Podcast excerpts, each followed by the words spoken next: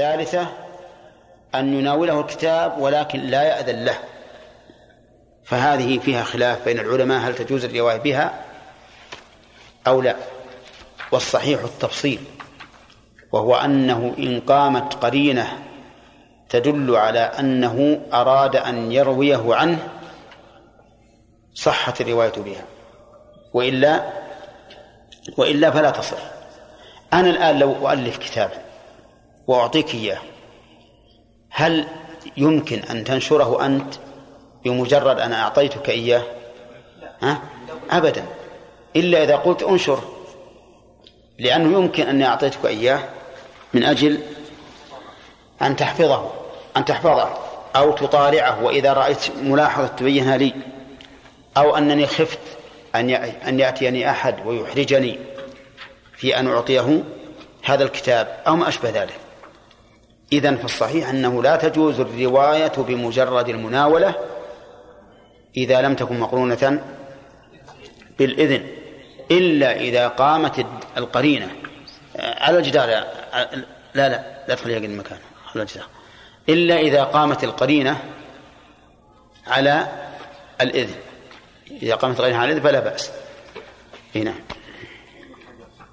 ها؟ اي نعم. يعني لم يظهر فرق بين الكتابة أن يرسل كتابه أو يناوله إياه. صحيح ما بينها فرق. والحكم واحد وأن نقول إن كان قد أذن له بالرواية عنه فليروي وإلا فلا. وكذا اشترطوا الإذن في الوجادة وهي لكن يمكن الذين فرقوا بينهما. يقول إن إعطاؤه إياه مناولة. ما هو ما يشم منه رائحة الإذن بالرواية. بدون قرينة. لكن إرساله إليه أقوى في كونه إذنا من مجرد المناولة. لأنه وش معنى أنه يرسل إليه؟ فهذا كأن هذا الفرق اللطيف هو الذي جعل بعضهم يفرق بين هذا وهذا. وكذا اشترطوا الإذن في الوجادة وهي أن يجد بخط يعرف يعرف كاتبه فيقول وجدت بخط فلان ولا يسوغ فيه إطلاق أخبرني بمجرد ذلك. شلون؟ ولا يسوغ؟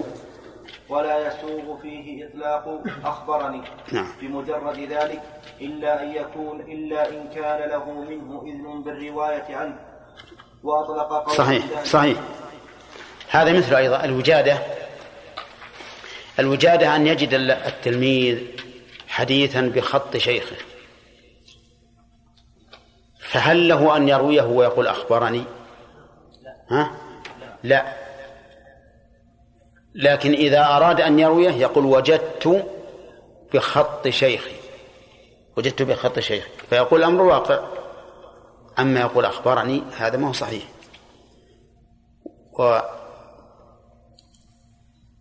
لأنه لأن فيه تدليسا في الواقع.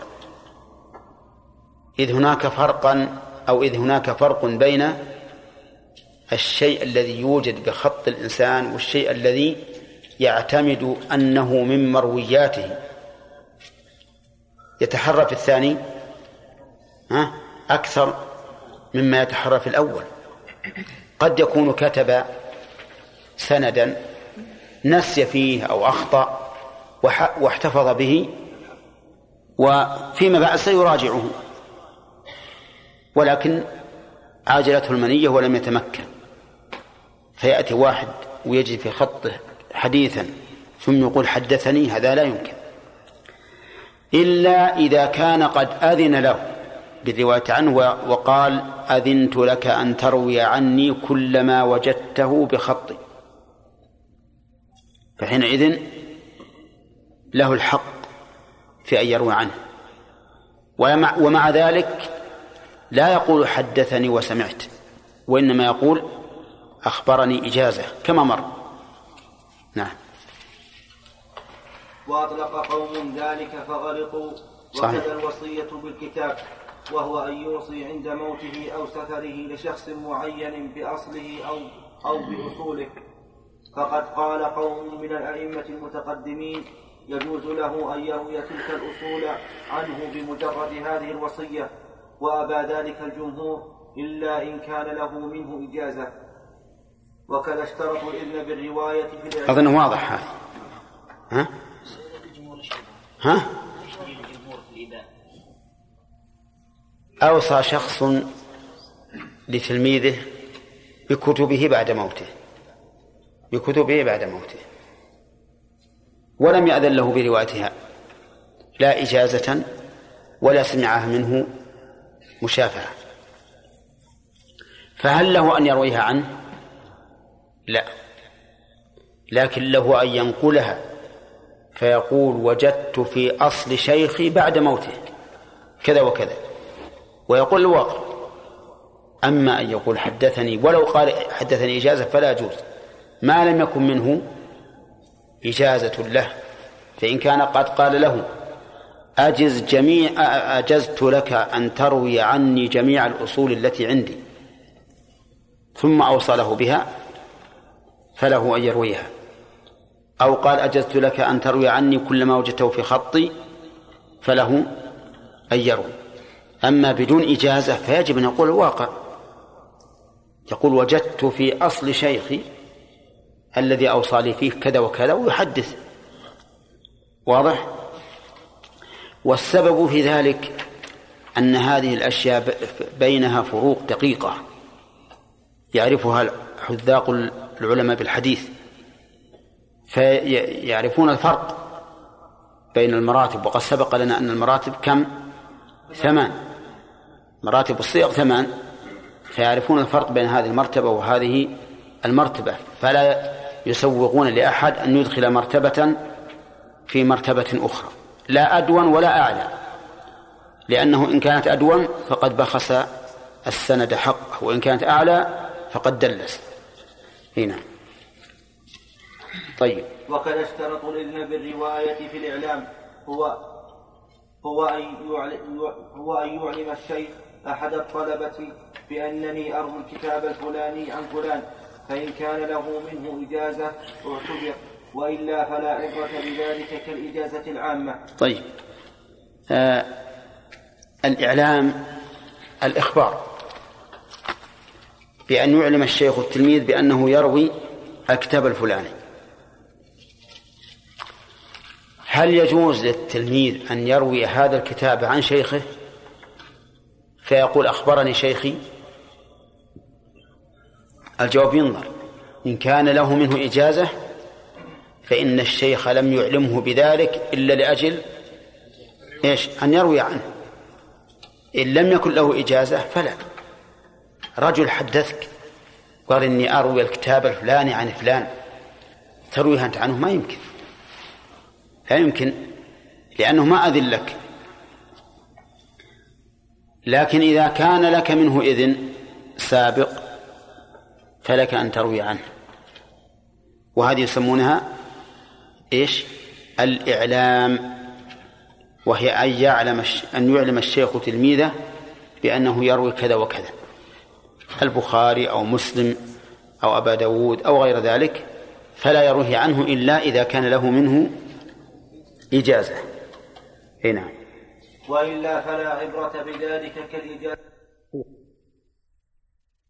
أو لأهل الإقليم الفلاني أو لأهل البلدة الفلانية وهو أقرب إلى الصحة لقرب الانحصار. وكذلك الإجازة للمجهول كأن يكون مبهما أو مهملا. وكذلك الإجازة للمعدوم كأن يقول أجزت لمن سيولد لفلان. وقد قيل إن عطفه على موجود صح إن عطفه. إن عطفه على موجود صح كأن يقول أجزت لك ولمن سيولد لك. والأقرب عدم الصحة أي عدم الصحة أيضا. وكذلك الإجازة لموجود أو معدوم. علقت بشرط مشيئة. مشيئة الغير علقت بشرط مشيئة الغير كأن يقول أجزت لك إن شاء فلان أو أجزت لمن شاء فلان. لا أن يقول أجزت لك إن شئت. طيب. عندنا العموم في المجاز وفي المجاز به. في المجاز له وفي المجاز به. هل تصح الإجازة العامة في المجاز به؟ الجواب نعم تصح. الإجازة العامة في المجاز به. يعني المجاز له واحد أو اثنان أو ثلاثة المهم محصور. والمجاز به عام. مثل أن يقول لشخص أجزت لك جميع مروياتي. أجزت لك جميع مروياتي. هذا العموم في إيش؟ في المجازي به. المجاز له ما عمم واحد. هذا تجوز الرواية به ولا حرج. لأن لأن المجاز مع المجاز له معلوم ومعتمد عليه. نعم؟ طيب التعميم في المجاز له. يجوز ولا لا؟ هو فيه خلاف لكن الراجح عدم الجواز. بأن تقول أجزت لجميع المسلمين أن يرووا عني مروياتي أو يعين. صحيح البخاري مثلا. المهم التعميم الآن في في المجاز له الصحيح عند المحدثين أن هذا لا يجوز. ليش؟ لأن لأن هذا يشمل من كان أهلا للحديث ومن لم يكن أهلا للحديث. يجي واحد بقال. نعم. يقول أنا بحدث عن فلان. ليش؟ قال لأنه مجيز لكل المسلمين. وأنا مسلم. يجي واحد س... س... سواق. سواق سيارة.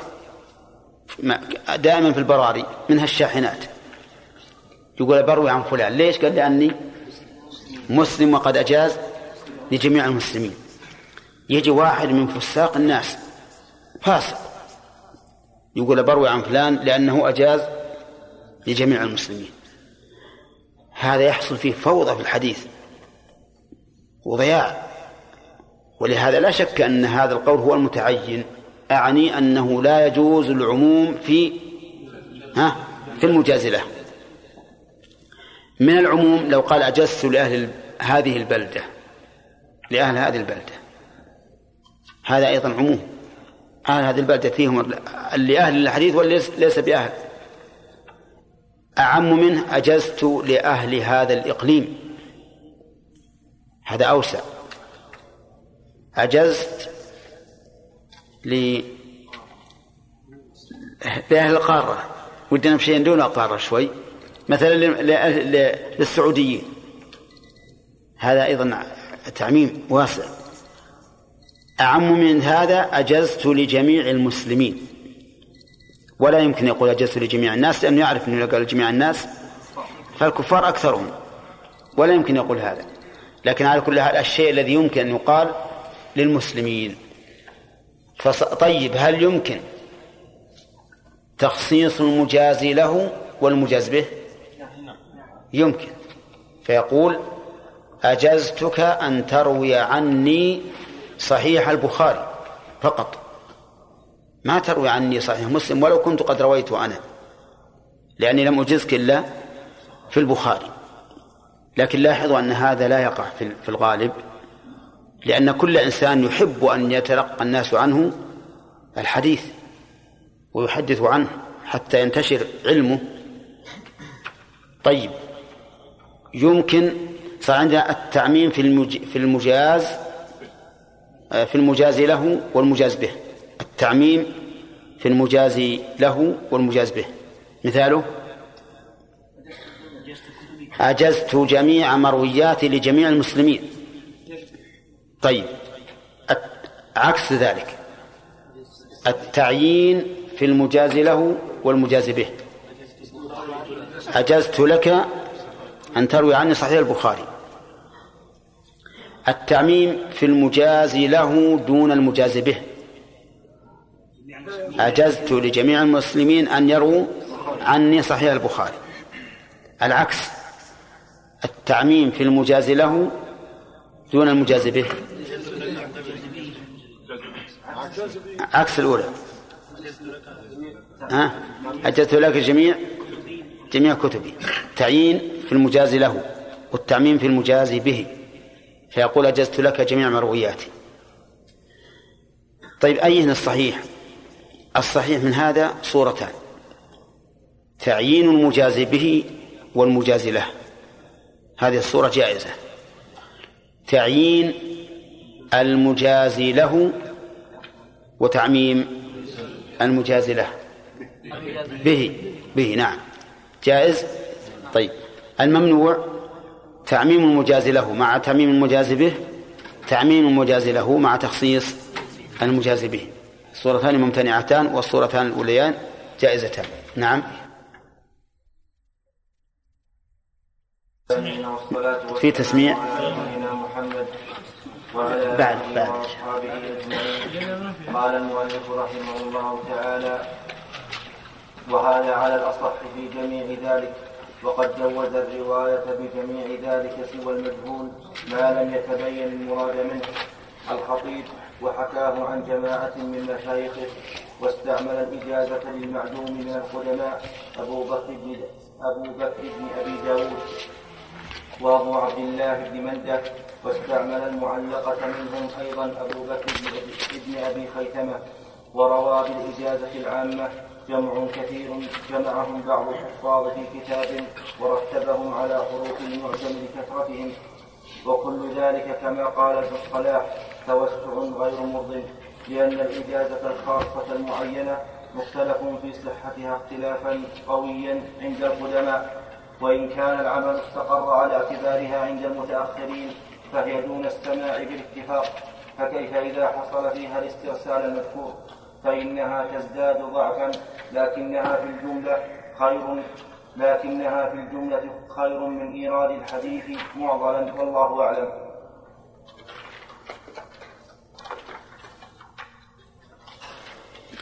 الله الأمر كما قال ابن الصلاح التوسع هذا لا شك أنه أنه خطر. كون نجيز لجميع المسلمين أو لجميع أهل البلد وما أشبه ذلك من الأشياء العامة هذا فيه خطر. وكذلك إذا أجزنا لمعين جميع المرويات وهذا عموم في المجاز به فيه شيء من الخطورة لكنه ليس كالعموم في المجاز له. فعموم فالعموم في المجاز له لا شك إنه على خطر. وإذا كان كما قال المصطلح بعض اختلفوا في جواز الإجازة للمعين فكيف الإجازة لهذا العام الواسع نعم. وإلى هنا انتهى الكلام في اقسام صيغ الأداء. ثم الرواة إن اتفقت اسماءهم وأسماء آبائهم فصاعدا واختلفت أشخاصهم سواء اتفق في ذلك اثنان منهم أم أكثر. وكذلك إذا اتفق اثنان فصاعدا في الكنية والنسبة فهو النوع الذي يقال له متفق عليه. وفائدة معرفته. ها؟ المتفق اي ها؟ متفق عليه. لا لا عليه اشتب عليها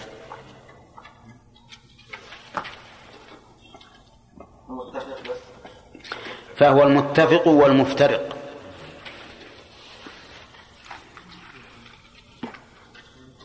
فهو النوع الذي يقال له متفق والمفترق. وفائدة معرفته خشية أن يظن الشخصان شخصا واحدا. وقد صنف فيه الخطيب كتابا حافلا وقد لخصته وزدت عليه أشياء كثيرة. وهذا عكس ما تقدم من النوع المسمى بالمهمل لأنه يخشى منه أن يظن الواحد اثنين. وهذا يخشى منه أن يظن الاثنان الاثنان واحدا. هذا المتفق والمفترق يشبه المترادف في اللغة العربية.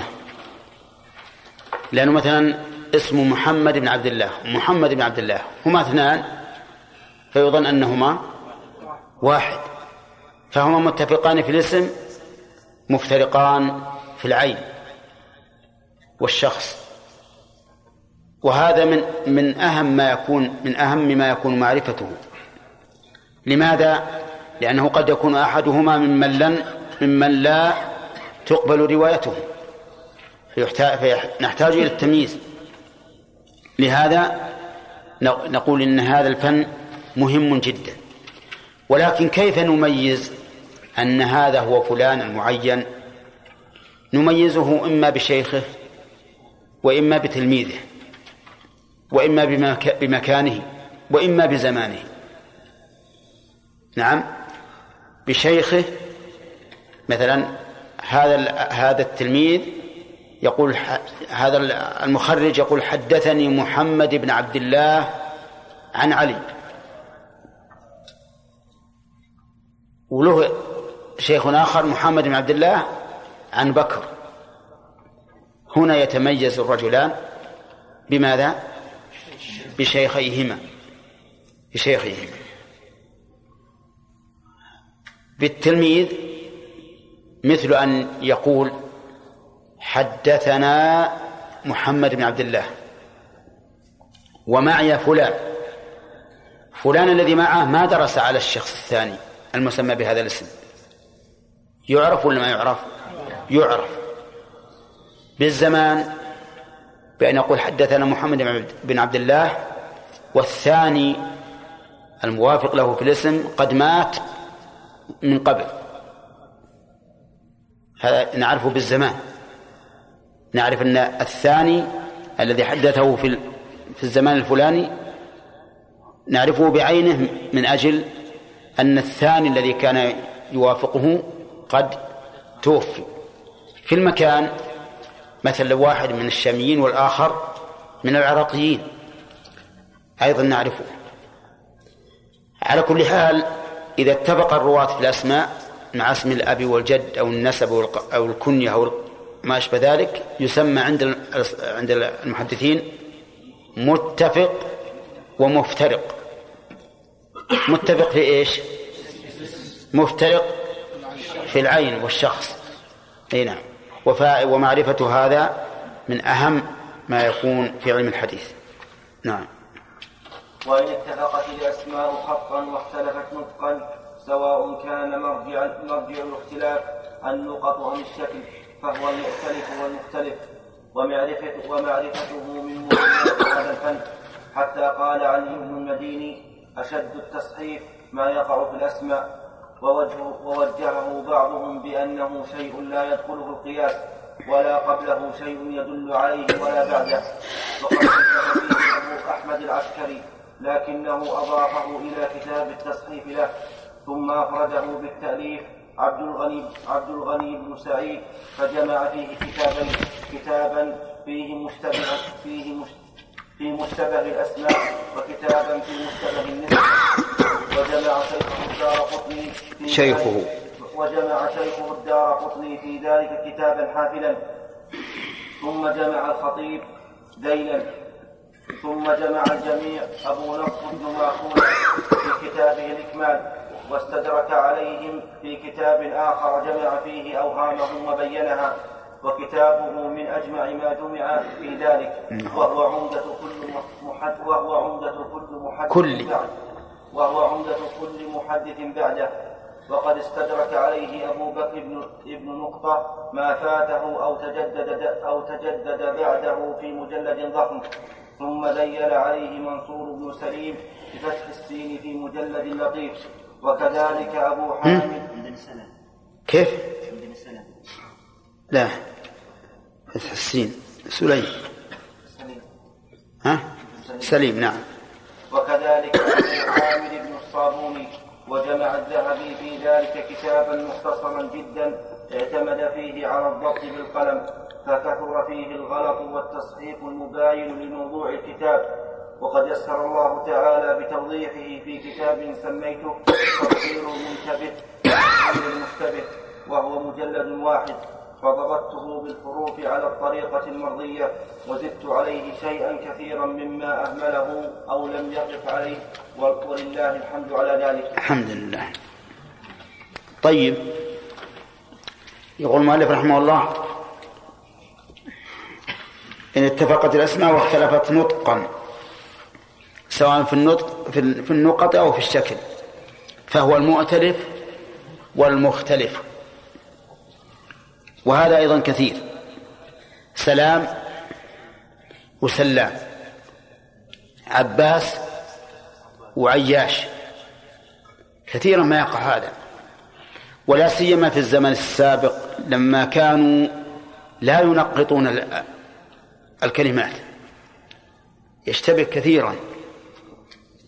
ولا شك إنه إذا كان عباس وعياش عياش ضعيف بالمرة وعباس ثقة ثبت ثم اشتبه علينا عباس وعياش وش يكون الحديث؟ ضعيف يكون ضعيف الحديث حتى نتبين. فالمسألة ليست ليست يعني بالسهلة. المسألة هامة جدا ومعرفة هذا كما قال المؤلف من من أهم ما يكون في علم الحديث.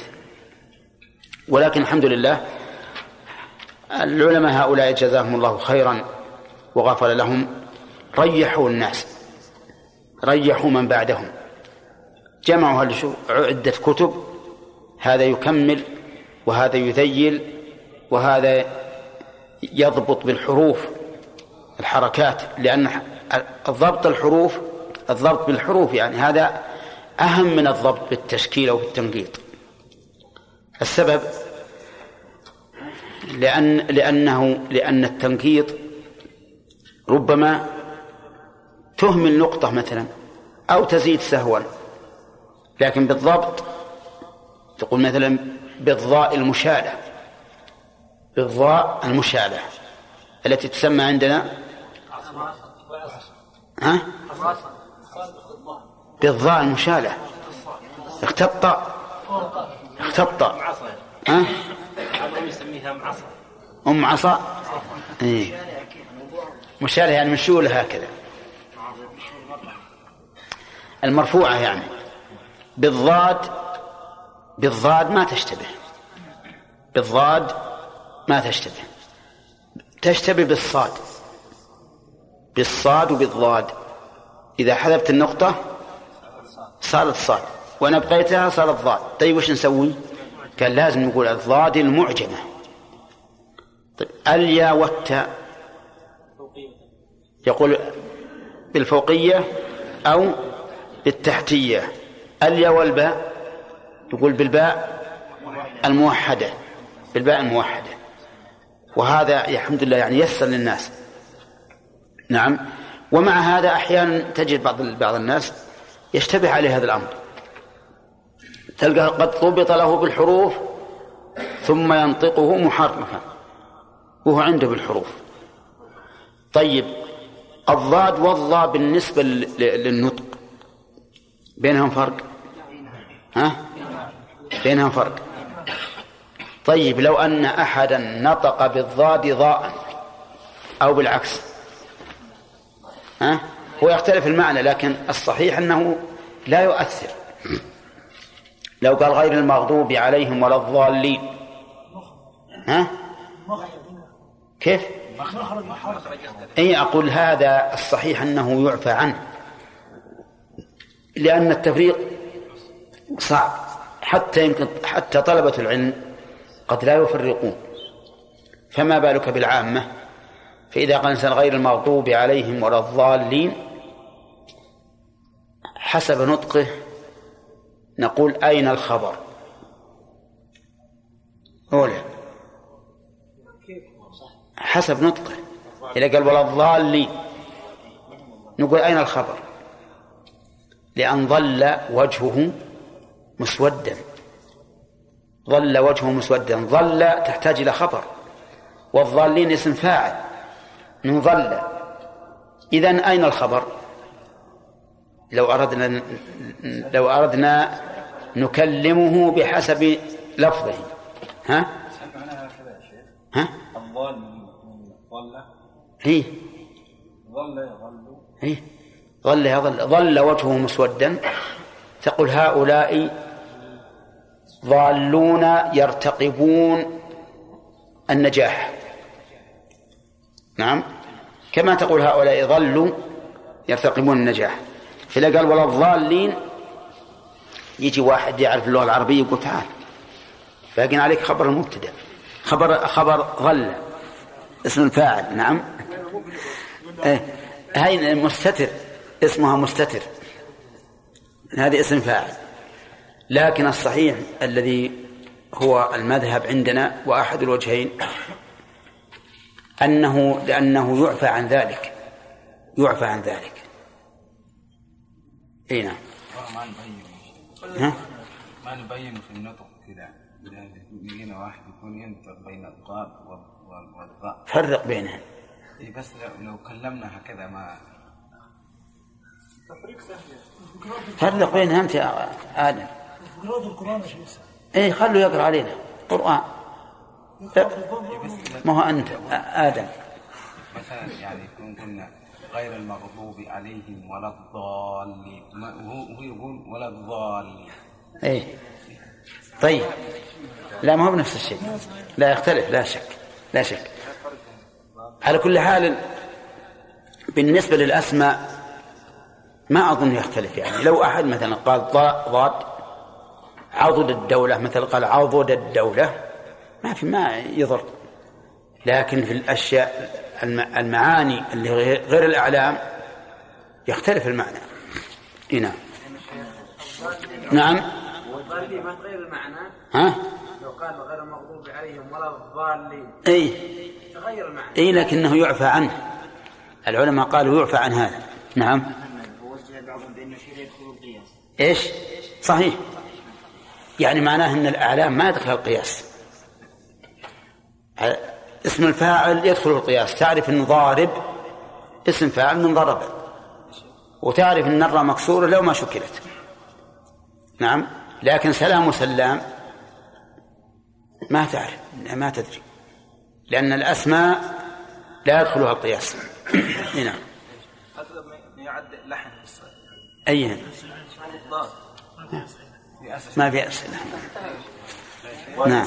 الأسماء خطا ونط- ونطقا واختلفت الآباء نطقا مع ائتلافهما خطا كمحمد بن عقيل بفتح العين ومحمد بن عقيل بضمها الأول نيسابوري والثاني فريابي وهما مشهوران وطبقتهما متقاربة أو بالعكس كان تختلف الأسماء نطقا وتأتل- وتأتلف خطا وتتفق الآباء تالف بالنصب وتختلف خطا وتتفق الآباء خطا ونطقا كشريج بن كشريج بن النعمان كشريح بن النعمان وسريج بن النعمان الأول بالشين المعجمة والحاء المهملة. وهو تابعي يروي عن علي رضي الله عنه. والثاني بالسين المهملة والجيم وهو وهو من شيوخ البخاري. فهو النوع الذي يقال له المتشابه وكذا إن وقع ذلك الاتفاق في الاسم واسم الأب والاختلاف في النسبة. وقد صنف فيه الخطيب كتابا جليلا سماه تلخيص متشابه. ثم ذيل هو عليه أيضا بما فاته أولا وهو كثير الفائدة. ويتركب منه ومما قبله أنواع منها أن يحصل الاتفاق أو الاشتباه في الاسم واسم الأب مثلا إلا في حرف أو حرفين فأكثر من أحدهما أو منهما وهو على قسمين. إما أن يكون الاختلاف بالتغيير مع أن عدد الحروف ثابتا في الجهتين. انتهى الوقت.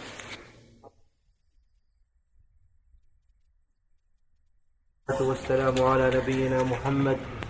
وعلى آله وأصحابه أجمعين. قال المؤلف رحمه الله تعالى وإن اتفقت الأسماء خطا ونطقا واختلفت الآباء نطقا مع ائتلافهما خطا كمحمد بن عقيل بفتح العين ومحمد بن عقيل بضمها الأول نيسابوري والثاني فريابي وهما مشهوران وطبقتهما متقاربة.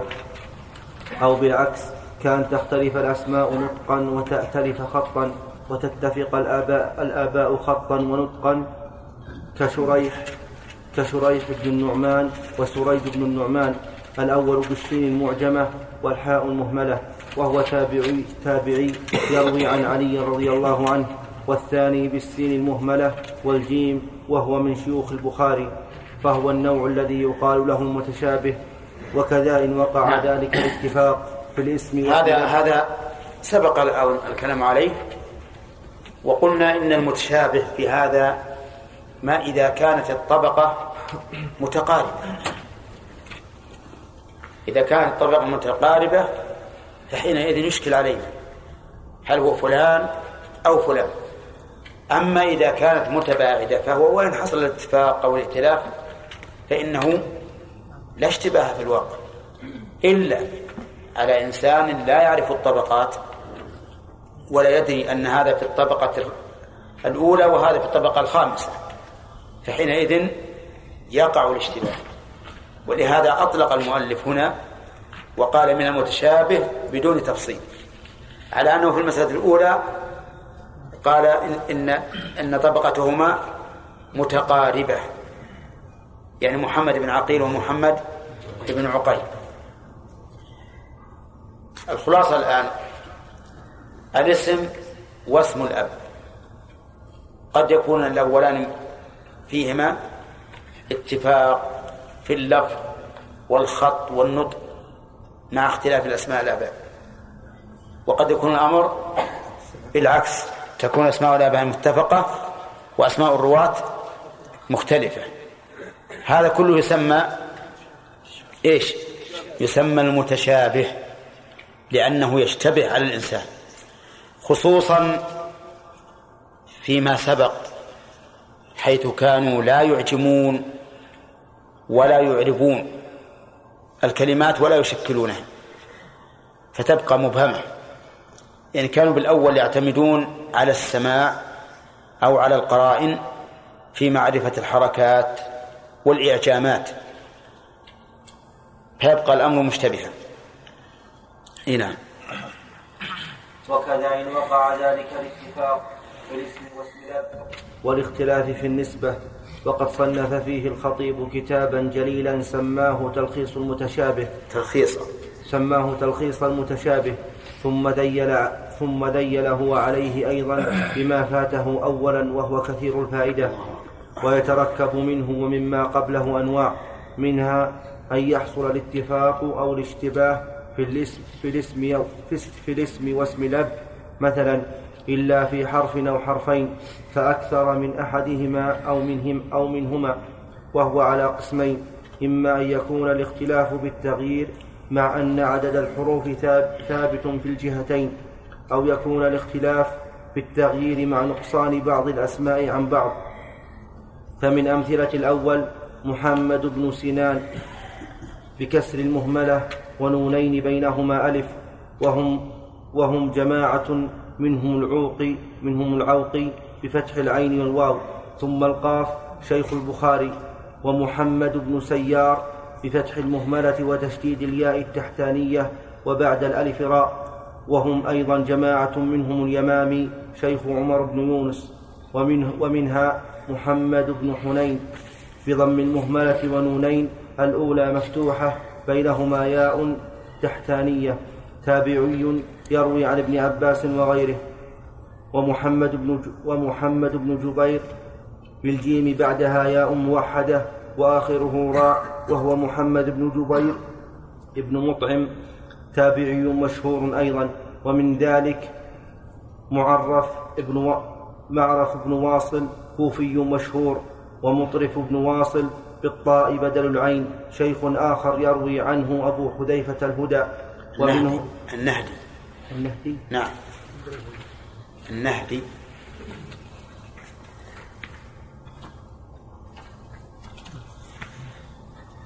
شيخ آخر يروي عنه أبو حذيفة النهدي. ومنه أيضا أحمد بن الحسين صاحب إبراهيم بن سعد وآخرون. وأحيد بن الحسين. وأحمد بن أحيد وأحيد بن الحسين مثله لكن بدل الميم ياء تحتانية وهو شيخ وهو شيخ بخارى يروي, يروي, يروي عنه عبد الله بن محمد البيكندي. ومن ذلك ها؟ والله ما أدري. هو بخاري و... شيخ بخارى. بخارى بالفتح. ما فيها تعريف. ما فيها. ما فيها تعريف. وهو شيخ البخاري. لا لا هو شيخ بخاري أو شيخ بخارى. وهو شيخ البخاري. عندكم؟ هو شيخ البخاري في موضع آخر. أي نعم. إذا شيخ بخاري. هل شيخ ها؟ البخاري. الظاهر بدون أل ومن ذلك أيضا حفص بن ميسرة شيخ مشهور من طبقة مالك وجعفر بن ميسرة شيخ لعب- لعبيد الله بن موسى الكوفي. الأول بالحاء المهملة والفاء بعدها صاد مهملة والثاني بالجيم والعين المهملة بعدها فاء ثم راء. ومن أمثلة الثاني عبد الله بن زيد جماعة منهم في جماعة منهم في الصحابة صاحب الأذان واسم جده عبد ربه وراوي حديث الوضوء واسم جده حفص وهما أنصاريان وعبد الله بن زيد يزيد. وعبد الله بن يزيد بزيادة ياء في أول اسم الأب والزاي مكسورة وهم أيضا جماعة منهم في الصحابة. الخطمي الخطمي. الخطمي يكنى أبا موسى وحديثه في الصحيحين. ومنهم القارئ ومنهم القارئ له ذكر في حديث عائشة. وقد زعم بعضهم أنه الخطمي وفيه نظر. ومنها عبد الله بن يحيى وهم جماعة وعبد الله بن ابن نجي بضم النون وفتح الجيم وتشديد الياء. تابعي معروف يروي عن علي رضي الله عنه. أو يحصل الاتفاق في الخط والنطق لكن يحصل الاختلاف أو الاشتباه في التقديم والتأخير. إما في الاسمين جملة أو نحو ذلك. كان يقع التقديم كان يقع التقديم والتأخير في الاسم الواحد في بعض حروفه بالنسبة إلى ما يشتبه به. مثال الأول الأسود بن يزيد ويزيد بن الأسود وهو ظاهر. ومنه عبد الله بن يزيد ويزيد بن عبد الله بن عبد الله. ومثال الثاني أيوب بن سيار وأيوب بن يسار. الأول مدني مشهور ليس بالقوي والآخر مجهول. خاتمة. طيب المهم كل هذه يعني يجب الاعتناء بها ومعرفتها لأن اختلافها قد يؤدي إلى ضعف الحديث. إذا كان صحيحا. لو اشتبه اسم راو روايته صحيحة. باسم راو روايته ضعيفة. أوجب لنا هذا التوقف في هذا الخبر. فإذا كنا نعرف هذه الأنواع وهذه من الاشتباه أو من المتشابه زال عنا الإشكال. ومن أحسن ما رأيت في هذا كتاب اسمه المغني. كتاب صغير. كتاب صغير اسمه المغني وهو, حق وهو حقيقة مغني. لأنه يذكر جميع الأشياء المختلفة المتشابهة في هذه في أسماء الرواة أو أسماء آبائهم أو أسماء نسبهم. ويفيد طالب العلم. وقيمته من خمسة ريالات إلى إلى إلى عشرة الظاهر موجود مكتوب. ها؟ مكتوب موجود مكتوب كم؟ ما شاء الله. لمن؟ والله أظن مؤلف واحد ما أدري. من الهنود. هنا خاتمة. ومن المهم ومن المهم عند المحدثين معرفة طبقات الرواة وفائدته الأمن من تداخل المشتبهين. وإمكان الاطلاع على تبيين التدليس. تلبيس. تدليس. على؟ على تبيين التدليس. على تلبيس. التدليس. تبيين. الاطلاع على تلبيس. فرق بين عظيم. هذا أنا مشتبه آه. على تلبيس التدليس. والاطلاع على تلبيس التدليس. والوقوف على حقيقة المراد من العنعنة والطبقة في اصطلاحهم عبارة والطبقة في اصطلاحهم عبارة عن جماعة اشتركوا في السن ولقاء المشايخ وقد يكون الشخص الواحد من الواحد من طبقتين باعتبارين. كانس كانس بن مالك رضي الله عنه فإنه من حيث ثبوت صحبته للنبي صلى الله عليه وسلم يعد في طبقة العشرة مثلا. ومن حيث صغر السن يعد في طبقة من, بعده من بعدهم. فمن نظر إلى الصحابة باعتبار الصحبة جعل الجميع طبقة واحدة كما صنع ابن حبان ابن حبان وغيره. ومن نظر إلى وغيره. كما صنع ابن حبان وغير ابن حبان وغيره. ومن نظر إليهم باعتبار قد باعتبار قدر زائد كالسبق إلى الإسلام أو شهود المشاهد الفاضلة جعلهم طبقات. وإلى ذلك جنح صاحب الطبقات أبو عبد الله محمد بن سعد البغدادي وكتابه أجمع ما جمع ما أجمع ما جمع في ذلك. ما جمع. وكتابه أجمع ما أجمع ما جمع في ذلك. وكذلك من جاء بعد الصحابة وهم التابعون. من نظر إليهم باعتبار الأخذ عن بعض الصحابة فقط جعل الجميع طبقة واحدة كما صنع ابن حبان أيضا. ومن نظر إليهم باعتبار اللق... باعتبار اللق... اللقاء قسمهم كما فعل محمد بن سعد ولكل منهما وجه. ومن المهم أيضا معرفة ولا شك بالنسبة للإرسال والاتصال أن الصحابة طبقة واحدة لأن حديثهم في حكم المتصل حتى لو جاء بالعنعنة إلا ما علم أنه مرسل كما لو تحدث ابن عباس عن أمور وقعت قبل أن يولد فإن هذا أو قبل أن يميز فإننا نعلم أن هذا من باب المرسل. وأما باعتبار الفضل فلا شك أنهم طبقات. ولكن وما ما دمنا نتكلم عن الرواية لنعرف المتصل من المنقطع. فإن جعلهم طبقة واحدة أقرب من جعلهم طبقات. وكذلك نقول في التابعين جعلهم طبقة واحدة أقرب من جعلهم طبقات وإن كانوا يختلفون بكثرة الأخذ عن الصحابة رضي الله عنهم. فمنهم من لازم بعض الصحابة وصار يروي عنه كثيرا ومنهم من دون ذلك. وابن حجر رحمه الله في التقريب في تقريب التهذيب جعل طبقات في كتابه وهو اصطلاح اصطلحه لكن مع ذلك هو مفيد لطالب العلم. إذا تمرن عليه عرف هذه الطبقات. نعم. ومن المهم أيضا معرفة مواليدهم ووفياتهم. لأنها لأن بمعرفتهما يحصل الأمر من دعوى المدعي للقاء, للقاء بعضهم وهو في نفس الأمر ليس كذلك. ومن المهم أيضا معرفة بلدانهم وأوطانهم وفائدته الأمن من تداخل الاسمين إذا اتفقا نطقا لكن افترقا بالنسبة. ومن المهم أيضا معرفة أحوالهم تعديلا وتجريحا وجهالة لأن الراوي إما أن تعرف عدالته أو يعرف فسقه. أو لا يعرف أو لا يعرف فيه شيء من ذلك. ومن أهم ذلك بعد الاطلاع معرفة مراتب الجرح والتعديل لأنهم قد يجرحون الشخص بما لا يستلزم رد حديثه كله وقد بينا أسباب ذلك فيما مضى وحصرناها في عشرة في عشرة وتقدم شرحها مفصلا. والغرض هنا ذكر الألفاظ الدالة في اصطلاحهم على تلك المراتب وللجرح مراتب. وأسوأها الوصف بما دل على المبالغة على المبالغة فيه. وأصرح ذلك التعبير بأفعل كأكذب الناس. وكذا قولهم إليه المنتهى في الوضع أو هو ركن ونحو ذلك. ثم دجال أو وضاع أو كذاب لأنها وإن كان فيها نوع مبالغة لكنها دون التي قبلها.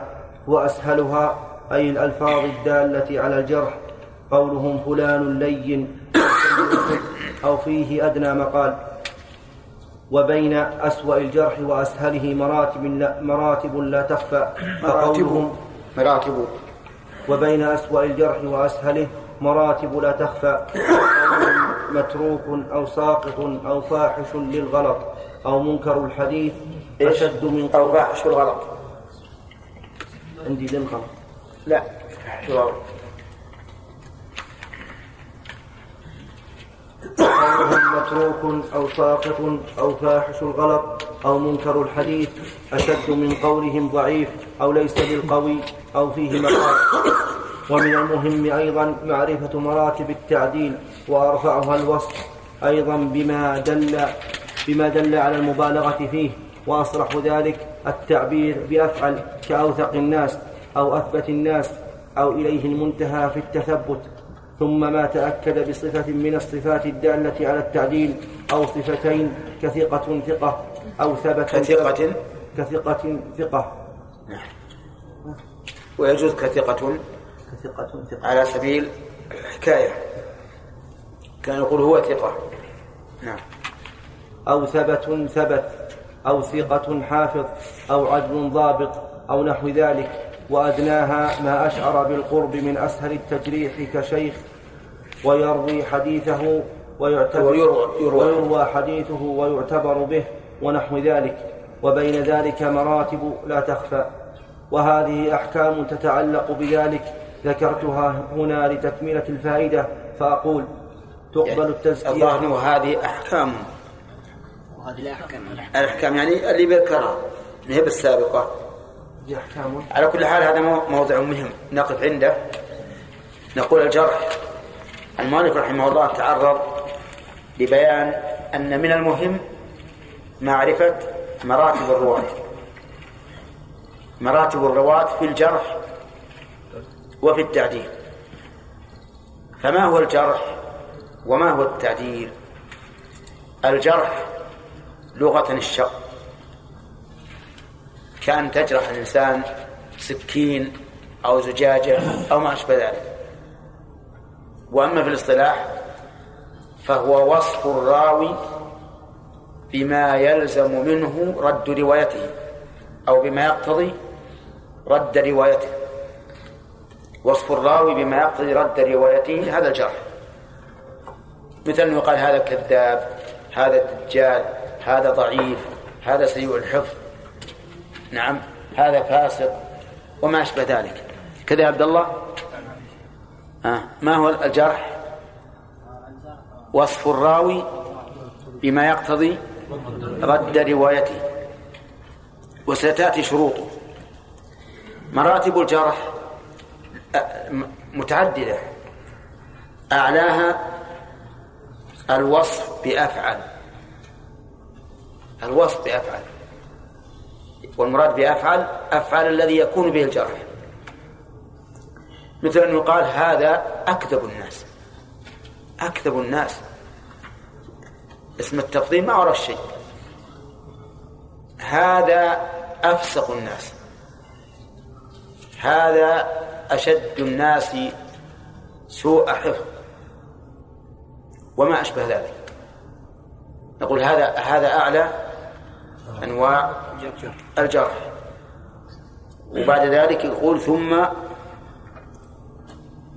ثم دجال أو وضاع أو كذاب. هذه المرتبة الثانية. إذا قال دجال فلان والله فيه فلان وهو دجال. السمع. فيه فلان وهو كذاب. فيه فلان وهو وضاع هذا لا شك إنه جرح.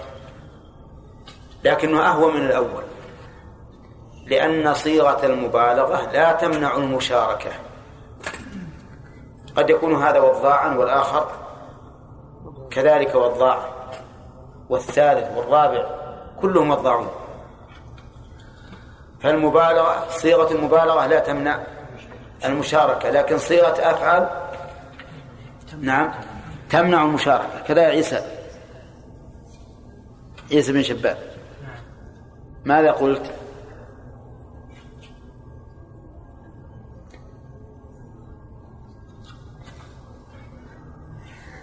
ها. كيف تقول نعم؟ إذا ترى هذا يقدح يقدح في روايتك. أن تقول نعم وأنت ما تدري وش أنا أقول. ما الذي قلت؟ صيغة المبالغة ها. صيغة المبالغة تمنع. لا تمنع المشاركة. صيغة المبالغة لا تمنع المشاركة لكن صيغة التفضيل تمنع المشاركة. طيب. يقول أسهلها يعني أسهل مراتب الجرح إذا قيل فلان لين. شوف أحيانا تكون صفة لين صفة مدح. كذا؟ وأحيانا تكون صفة ذم. قال هذا الراوي لين. ها؟ هذا ذم.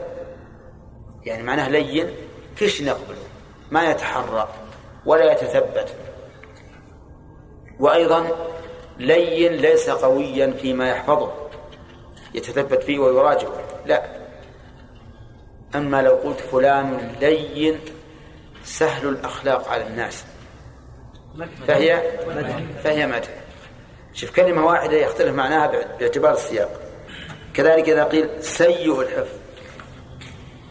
سيء الحفظ هذا أيضا جرح لا شك. لكنه ليس كالمرتبة الأولى والثانية. ليس كصيغة المبالغة ولا كأفعال التفضيل. أو فيه مقال. فيه مقال. هذه أيضا جرح لين. سهل. أو فيه نظر. أو ينظر فيه. أو ما أشبه ذلك. كل هذه كلمات جرح لكنها من أسهل كلمات الجرح طيب هل يجوز أن أقول لمن حاله لا تقتضي التليين في الجرح أن آتي بهذه العبارات اللينة؟ لا لأن هذا يقتضي أن يكون قبول خبره متوقعا. كما أنه لا يجوز أن أقول لمن جرحه سهل إنه أكذب الناس أو إنه وضاع أو دجال أو كذاب أو ما أشبه ذلك. لأن هذا يجب أن لا نلتفت إلى ما روى وأن نطرحه مرة واحدة. الحاصل أن هذه المراتب التي ذكرها ابن حجر رحمه الله ليست فقط هذه المراتب التي لو حصرناها تبلغ ستة أو سبعة بل هي كثيرة. ولهذا قال بين ذلك مراتب. بين ذلك مراتب. مثل قولهم فلان متروك. متروك؟ وش معنى المتروك؟ متروك روايته. وتقال للمتهم بالكذب. متهم بالكذب يقال فيه متروك كما مر. طيب يقال ساقط. هذا ضعيف جدا. طيب إذا قيل ساقط بالمرة؟ أشد. ساقط لا يسوى فلسا أو فلسا. ها؟ أشد وأشد. إنما شفها مراتب. اعتبار الكلمات. طيب. إذا قيل فلان فاحش الغلط. هذا أيضا لا شك أنه جرح جرح عظيم. ولم يقل يغلط أحيانا. قال فاحش الغلط. إذا لا أقبل خبره لأنه فاحش الغلط. إذا قال منكر الحديث. منكر الحديث أيضا هذا جرح شديد. معناه أننا لا نقبل حديثه لأنه منكر. ولهذا قال هذا أشد من قولهم ضعيف أو ليس بالقوي أو فيه مقال. معلوم هذا واضح. ضعيف متروك. أين أشد متروك أشد كذا. إذا قيل مثلا فيه مقال أو منكر الحديث. منكر الحديث أشد. فاحش الغلط لين. فاحش الغلط. وعلى هذا فقس وعلى هذا فقس ولكن الأمر هنا واضح. إذا اتفق الحفاظ على وصف الرجل بوصف واحد. لكن إذا قال بعضهم متروك وقال بعضهم إنه فيه مقال.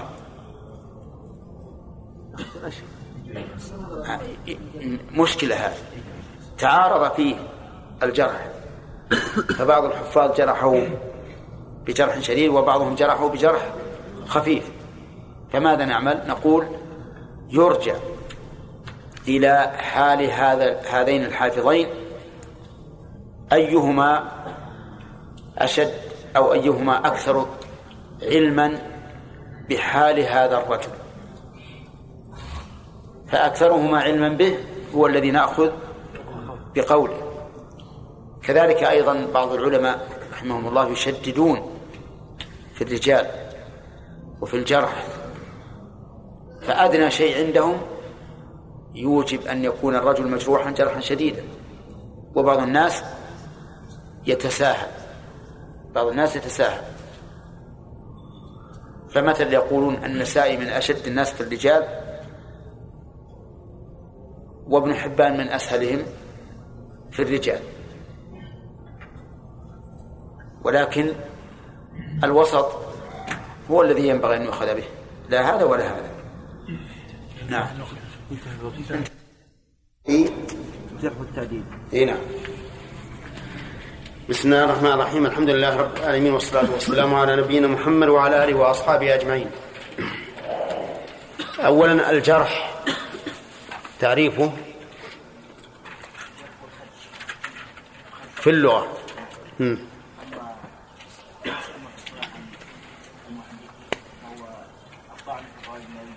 وصف الراوي. نعم.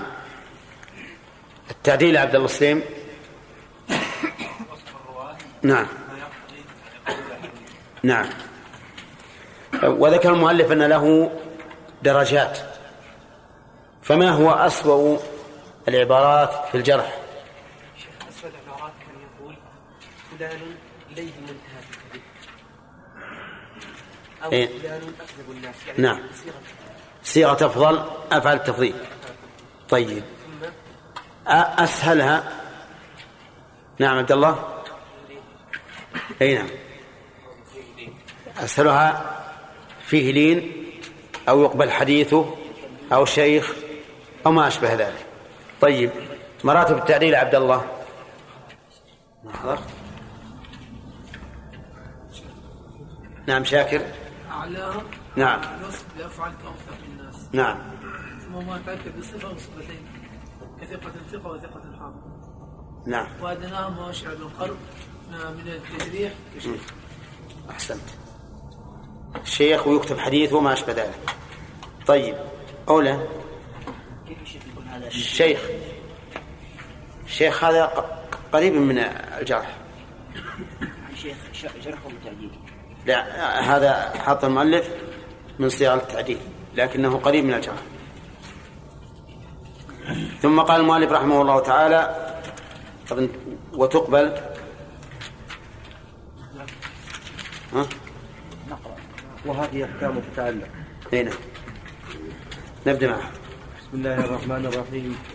قال المؤلف رحمه الله تعالى وهذه أحكام تتعلق بذلك ذكرتها هنا لتكملة الفائدة فأقول تقبل التزكية من عارف بأسبابها لا من غير عارف.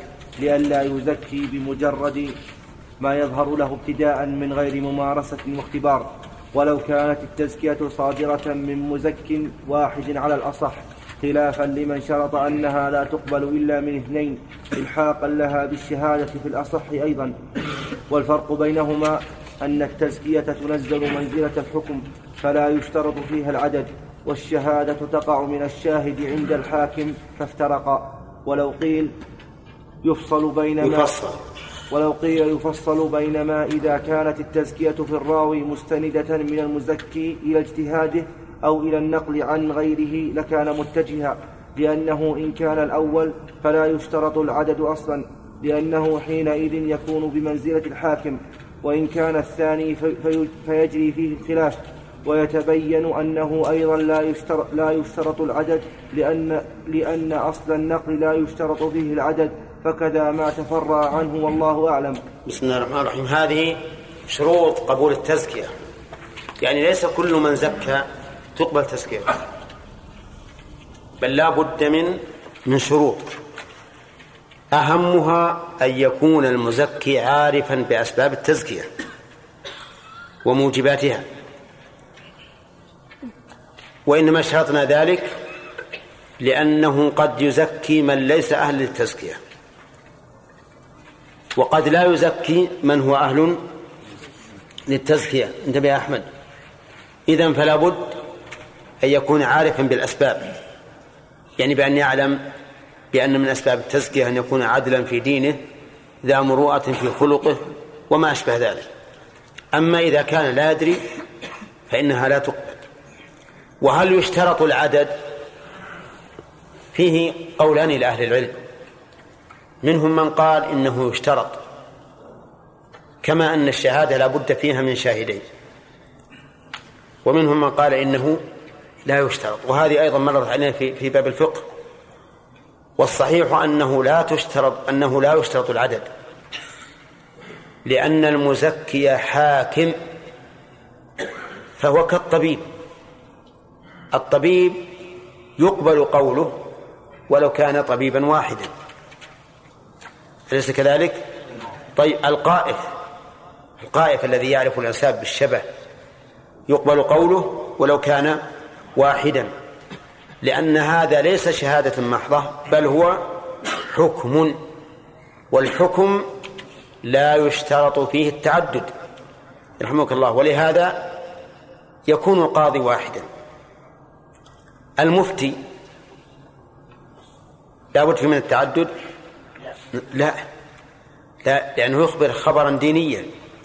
فهو حاكم. كأنه يقول هذا حرام. حكمي على هذا أنه حرام. إذن الصواب أن التزكية تقبل من من واحد. لأنه حاكم. بخلاف الشهادة. الشهادة اشترط فيها التعدد. لأنها في الواقع خبر مقابل بإنكار. خبر مقابل بإنكار. فالشاهد يشهد أن لفلان على فلان مئة درهم. وفلان المشهود عليه ينكر. إذا لا بد أن نقوي هذا الخبر المقابل بالإنكار. نقويه بإيش؟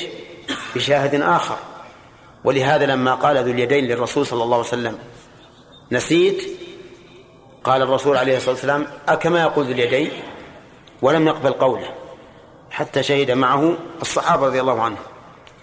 أما المزكي المزكي ليس هناك أحد ينكر المح... ينكر وصف المحكوم له بالتزكية بالزكاة أو اتصافه بالزكاة. لهذا نقول يكفي فيها مزك واحد. وأيضا وجه آخر بل وجه ثالث. أصل التزكية من أجل قبول الخبر. والخبر يكفي فيه واحد يكفي فيه واحد. فإذا كان الخبر الذي هو الأصل يكفي فيه واحد فالفرع الذي يتفرع عليه يكفي فيه أيضا واحد. نعم. وقال الذهبي وهو من أهل الاستقراء التام وينبغي. وينبغي أن لا يقبل الجرح والتعديل إلا من عدل متيقظ فلا يقبل جرح من أفرط فيه فجرح بما لا يقتضي فجرح, فجرح بما لا يقتضي رد حديث المحدث كما لا يقبل تزكية من أخذ بمجرد الظاهر فأطلق التزكية. وقال الذهبي وهو من أهل الاستقراء التام في نقد الرجال لم يجتمع اثنان من علماء هذا الشأن قط على توثيق ضعيف ولا على تضعيف ثقة. انتهى. ولهذا كان مذهب النسائي ألا يترك حديث الرجل حتى يجتمع الجميع الجميع على تركه. وليحذر المتكلم في هذا الفن من الجميع ولا الجمع؟ جميع جميع. نسخة.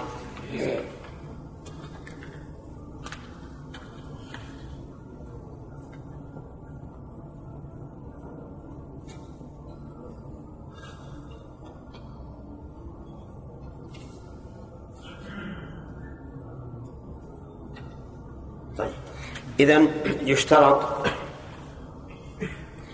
يشترط أن أن يكون العدل أن يكون المزكي عدلا. والثاني أن يكون متيقظا. والثالث أن يكون غير معروف بالتساهل. شروط ثلاثة. يكون عدلا متيقظا غير معروف بالتساهل. طيب. وإن شئنا قلنا بالتساهل من يعني من هنا أو من هنا. حتى لو كان معروفا بالتشدد فهذا فيه نظر في جرحه. طيب يشترط أن يكون عدلا. وضده الفاسق. والفاسق قد أمرنا الله عز وجل أن نتثبت في خبره. فقال تعالى يا أيها الذين آمنوا إن جاءكم فاسق بنبأ فتبينوا. فكيف نقول إننا فكيف نقبل جرح الفاسق أو تعديله؟ لا يمكن. طيب متيقظا احترازا من من المغفل. احترازا من المغفل. فالمغفل الذي لا يدري على الناس وليس عنده فراسة فيهم هذا لا يقبل تعديله ولا جره. لأنه يكون كما يقول العامة بن حلال. نعم. يجي لهم الشخص ويجعل أعدل الناس عنده أفسق الناس. فماذا يصنع؟ يجرحه. يجي شخص آخر يخلي أعدل الناس عنده أفسق الناس. آه نعم. يخلي أفسق الناس عنده أعدل الناس. فيوثقه ويزكيه. فلا بد أن يكون يقظا طيب يشترط أن يكون بالغا عاقلا؟ طبعا. اشتراط اليقظة تستلزم أن يكون عاقلا وبالغا. أن يكون بالغا عاقلا. طيب الشرط الثالث أن لا يعرف بالتساهل أو التجرؤ. لأن بعض الناس يتساهل جدا في التزكية وبعض الناس يتجرأ فيجرح من هو عدل. هذا أيضا إذا إذا إذا زكى أو جرح يجب أن نتوقف في جرحه أو تعديله. لأن لئلا نقع في جرح من لا يستحق أو تعديل من لا يستحق.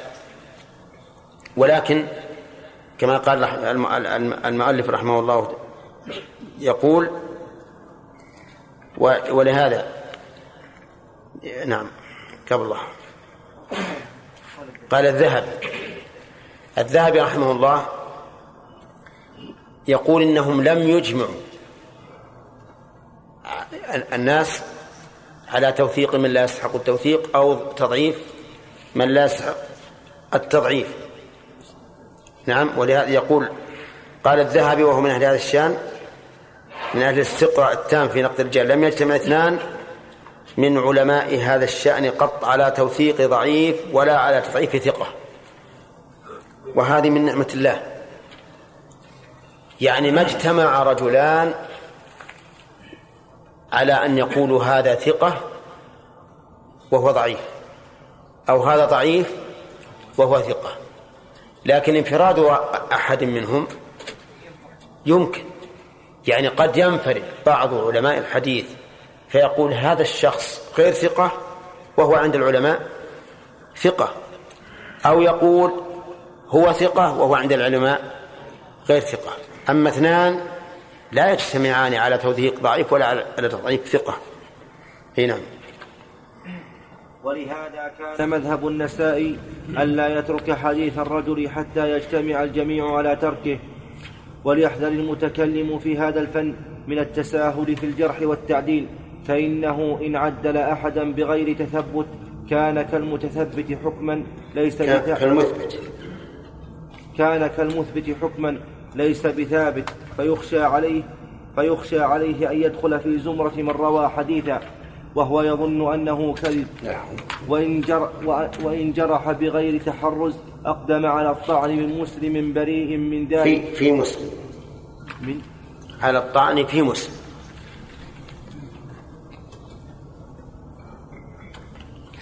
أقدم على الطعن في مسلم بريء من ذلك ووسمه بميسم سوء. يبقى عليه عارة يبقى عليه عاره أبدا. والآفة وأيضا وأيضا في حلة أخرى. وهو رد ما رواه. فيكون بذلك متسببا لرد سنة من السنن. كما أن الأول الذي يعدل من ليس أهلا يؤدي إلى أن يقبل خبره وهو كذب. فيكون ذلك وسيلة إلى أن يقال على على رسول الله صلى الله عليه وسلم ما لم يقله على كل حال المسألة خطيرة. المسألة خطيرة جدا. وظاهر كلام ظاهر صنيع المؤلف أن الجرح التسرع بالجرح أشد من التسرع بالتوثيق لأنه ذكر أن فيه عدوانا على الشخص وهو كذلك وفيه عدوان على الشريعة برد إيش؟ ما رواه أما الأول الذي وثق من ليس أهل الثقة فليس فيه عدوان على الشخص؟ لكن فيه عدوان على الشريعة.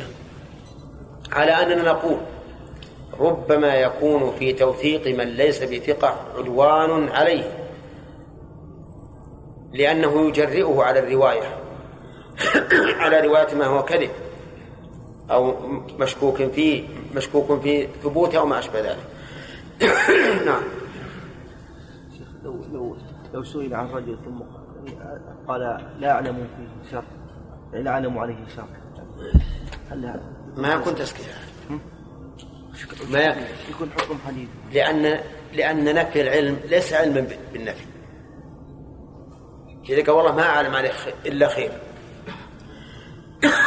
أو لا أعلم عليه شرا فليس هذا بتعديل. مثل الشهادة. مثل الشهادة. نعم. عبد الله. هل يشترط المزكي لا يعني يكون المزكى له قرابته أن يكون أبوه أو أباه. لا هذا ليس بشرط. إلا إذا إذا كان قوية التهمة فلا بأس. عبد الرحمن؟ شيخ قلنا في المتساهل قلنا أيضا الا يكون متشدد. فاذا كان متشددا ف يعني العلماء يعني نتوقف في جرحه. بس يعني يكون إذا وثق انسان يكون متثبت أثبت من إيه لكن إذا جرح شخصا وغيره وثقه يعني يكون متشدد في التوثيق وفي هذا لأن المتشدد في- التوثيق. قد يجرح من لا يستحق الجرح. يكون متشدد في التوثيق وفي التجريح معتدل لكن لا يوثق إلا من من يعني من عرفه ثقة. هذا يعني هو إذا إذا لم يوثق فقد يجرح. المهم أن المعروف أن نتكلم على الجرح والتعديل. فالمتساهل بالتعديل لا يقبل. والمتساهل بالجرح بمعنى أن يجرح من ليس أهلا للجرح أيضا ما نقبله. يعني ما- أما مسألة أما مسألة أما ما رواه هو فلا شك أن المتشدد في الرجال إذا روى حديثا صار أقرب إلى إلى إلى الصدق من من غيره. نعم. حديث من روى حديثا كذب. من حدث عني بحديث يرى انه كذب فهو إيش معنى الكذبين؟ هما هو كاذب والذي حدثه به كاذب أيضا. لأنه يرى أنه كذب. إيه. نعم نعم شيخ مثلا آه، قول الذهبي لم يجتمع اثنان في توثيق ضعيف إلى غيره إلى آخر كلامه. إذا نجد في كتب الجرح والتعديل فلان وثقه حافظ حافظ من الحفاظ ثم فلان ثم فلان ثم يقول أيضا ضعفه فلان وفلان وفلان هكذا. مع أنه من كبار المحدثين. إيه. هذا يخالف ظاهر قول الذهبي. صحيح. هذا يخالف قول الذهبي لكن لو قال لو قال رحمه الله لو قال إنهم لم يجمعوا. كان هذا طيب. نعم. هل تزكية الفرع. شهادة الفرع. تقبل الآن خاصة في أيامنا هذه شلون؟ مثلا طلب منك أن تزكي فلان.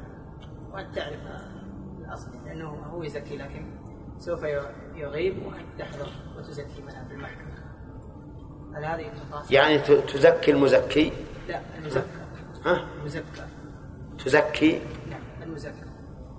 لو رجل مثلا يريد طلب مني تزكية لفلان. ثم قال أنا عندي شغل وبغيب لكن أتي بواحد إن شاء الله يزكيه آه. على تزكية اله كشهاده الفرع نعم. هل هذه؟ هذه إذا تمت الشروط إذا ت- تعذر شهاده الأصل فلا بأس. نعم. نقل مستلزم الغفلة ها؟ من مستلزمات الغفلة يكون الراوي بالغا عاقلا. يا شيخ بالنسبة للبلوغ قد يكون واحد عمره 13 سنة و 12 سنة يكون في أحسن من واحد عمره 25 سنة 30 سنة. إيه. يعني هل البلوغ شرط أو نقول إيه، شرط شرط. لا بد من هذا. يعني 13 سنة لو لو زكى واحد وهو ما بلغ؟ اي لأن اللي ما بلغ ما يتحمل المسؤولية. يتحمل المسؤولية. إذا كان عمره 14 اسمه 15 إيه صار 15 إلا يوم إيه اليوم إيه ما يتحمل المسؤولية. نعم. طيب شيخ بالنسبة للأحاديث اللي ضعفه ضعفه اللي مثلا يعتبر نفس المضاعف للحديث يعتبر يجرح الراوي يصير لا لأن التضعيف هو قد لا يكون من, من بأسباب الجرح قد يكون بأسباب السند أو بغير ذلك من الأسباب. ضعف الحديث لعدة أسباب ما مر علينا أسباب ضعف الحديث. يعني ما يعتبر إلا قال فلان ليس بعدل فالحديث ضعيف. إيه.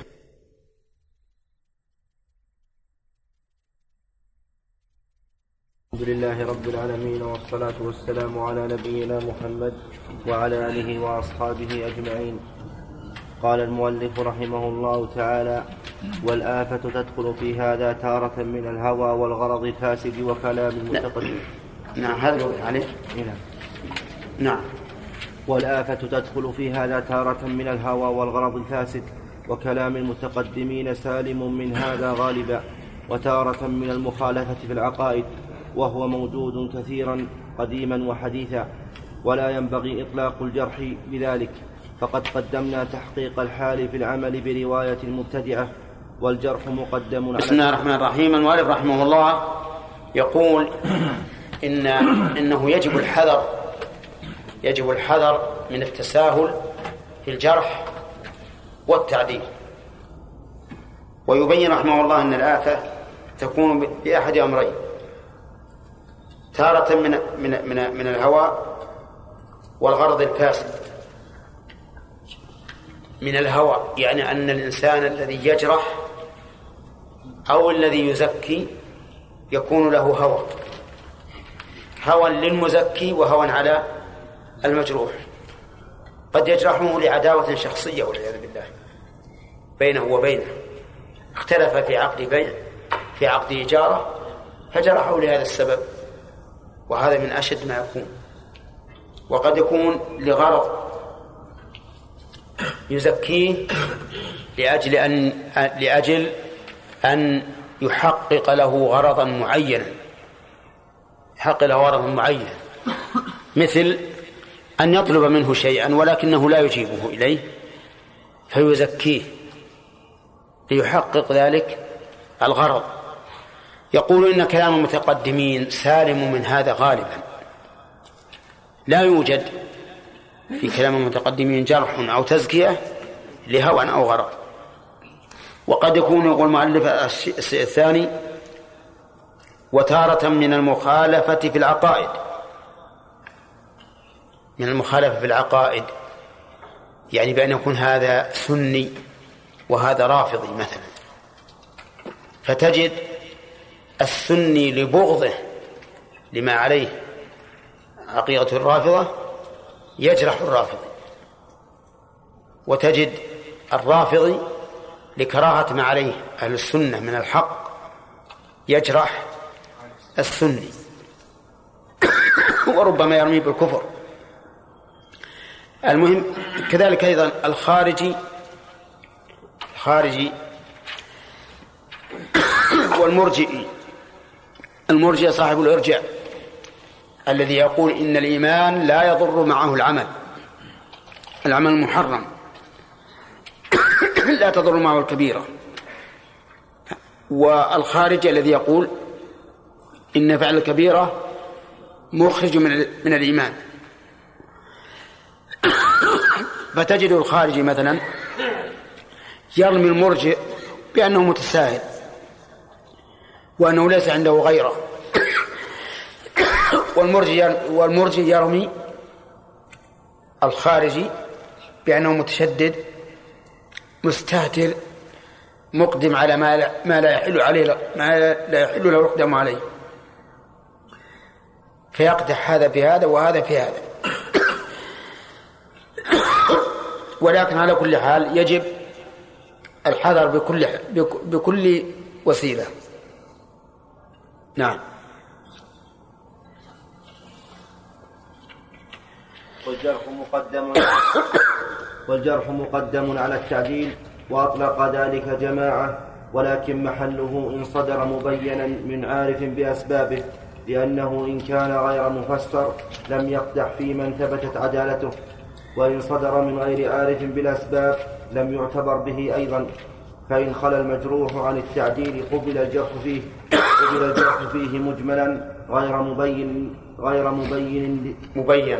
غير مبين السبب إذا صدر من عارف على المختار لأنه إذا لم يكن فيه تعديل فهو في حيز المجهول وأعمال قول المج... وإعمال قول المجروح أولى من المجرح. مجروح. لا المجرح.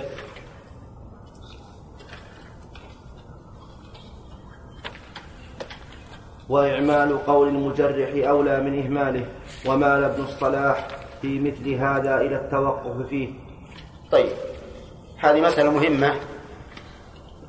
إذا تعارض الجرح والتعديل وقد سبق لنا يا عليان أن الجرح حين اللغة هذا كلام على الاصطلاح؟ وصف الراوي بما بما يقتضي رد روايته والتعديل بما يقتضي قبول روايته. فإذا تعارض الجرح والتعديل بأن قال أحد الحفاظ هذا رجل غير ثقة وقال الآخر هذا رجل ثقة. فهل يقدم الجرح أو يقدم التعديل؟ في هذا تفصيل يقول مؤلف الجرح مقدم على التعديل؟ إن صدر من عارف بأسبابه ولم يعدل المجروح ولم يعدل المجروح فإذا نحن نتكلم الآن على التعارض وينبغي أن نوسع التفصيل. إذا صدر الجرح على رجل لم يعدل لم يعدل. يعني هذا الرجل قال أحد الحفاظ فيه إنه رجل كذاب أو سيء الحفظ.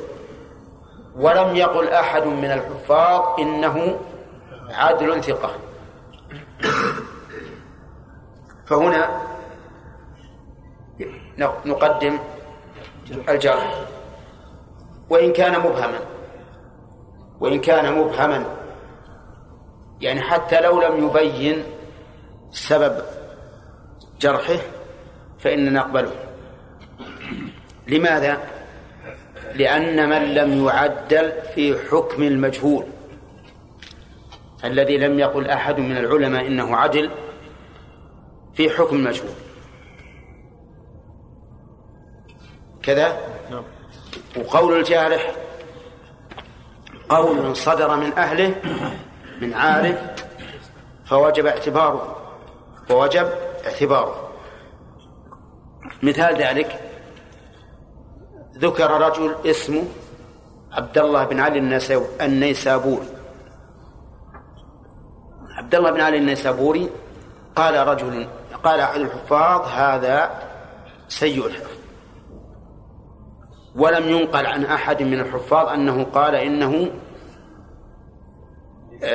جيد أو قوي الحفظ أو ما أشبه ذلك. يعني ما عدل. فهنا نقول نأخذ بقول الجارح. السبب لأنها لأن هذا الرجل لما لم يعدله أحد أصبح مجهولا أو صار مجهولا. فإذا جرحه أحد فإنه يجب علينا أن نأخذ بهذا القول. لأنه قول صدر من أهله غير معارض بمقاوم. قول صدر من أهله غير معارض بمقاوم. فوجب اعتباره. فنحكم على هذا الرجل بماذا؟ بضعف حديثه. نحكم عليه بضعف حديثه. طيب فإن عدل وهي وهو القسم الثاني إذا كان هذا الرجل قد عدل فإن كان الجرح مفسرا فإنه يقدم على التعديل. بأن قال هو سيء الحفظ أو أو أو هو ضعيف لسوء حفظه. ضعيف لسوء حفظه. وإذا قال ثقه بس وأسكت. فيقدم الجرح لأنه مفسر وذاك مجمل. وإن فسر التعديل دون الجرح قدم التعديل لأن المعدل معه زيادة علم وإن فسر جميعا إن فسر جميعا فالجارح بين السبب والمعدل بين السبب. فإنه يقدم الجارح يقدم الجارح لأن الجرح زيادة علم. يعني الجرح زيادة علم. إلا إذا قال المعدل إنه كان يفعل كذا ولكن تركه. مثاله رجل اسمه علي بن زيد. علي بن زيد. قال بعض الحفاظ هذا رجل لا يقبل خبره لأنه يشرب الخمر. ففاتت إيش؟ ها؟ العدالة. فاتت العدالة. إذا هذا جرح مفسر ولا غير مفسر؟ ها؟ مفسر. فقال أحد الحفاظ الآخرون أو الآخرين قال هذا رجل ثقة. لأنه جيد الحفظ. وكان يشرب الخمر ثم تاب منه شلون؟ يقدم إيش؟ التعديل لماذا؟ لأن قوله يشرب الخمر ثم تاب هذه ذات علم الأول جرحه لأنه يشرب الخمر معذور لأنه ما اطلع على غير سو... على غير ذلك لكن هذا ها اطلع على زيادة قال كان يشرب الخمر ثم تاب منه. طيب. ثم تاب منه. طيب. مثال آخر. قال الجارح هذا الرجل سيء الحفظ. سيء الحفظ. لأنه كان ينسى. لأنه كان ينسى. هذا جرح ولا لا؟ فقال الآخر الحافظ الآخر هذا ليس سيء الحفظ